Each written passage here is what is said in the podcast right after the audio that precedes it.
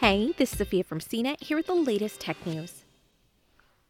It was only three months ago that Kevin Mayer resigned as Disney's head of streaming to become the CEO of TikTok.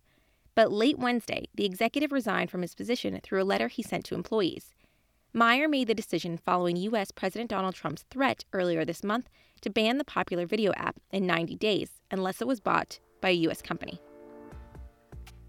Trump issued an executive order on August 6 that will ban transactions with ByteDance the Beijing based company that owns TikTok, on the grounds of national security concerns.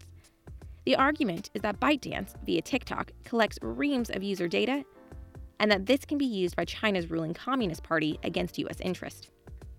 If the actions laid out in the executive order go into effect in early November, it would likely mean Google and Apple would be barred from hosting the app on their respective app stores, effectively banning the app across the Western world.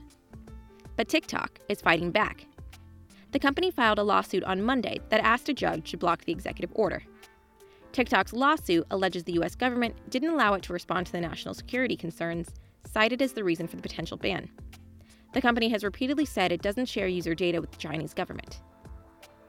Mayer came to TikTok on June 1st after 15 years with Disney, during which he helped oversee the company's acquisition of Pixar, Lucasfilms, and Marvel, as Executive Vice President of Corporate Strategy, Business Development, and Technology.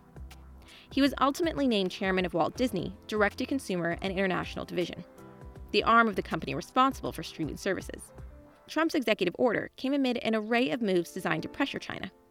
In June, the president signed the Uyghur Human Rights Policy Act, which penalizes China over its mistreatment of Uyghur Muslims, over a million of whom are estimated to be detained in, quote, vocational labor camps.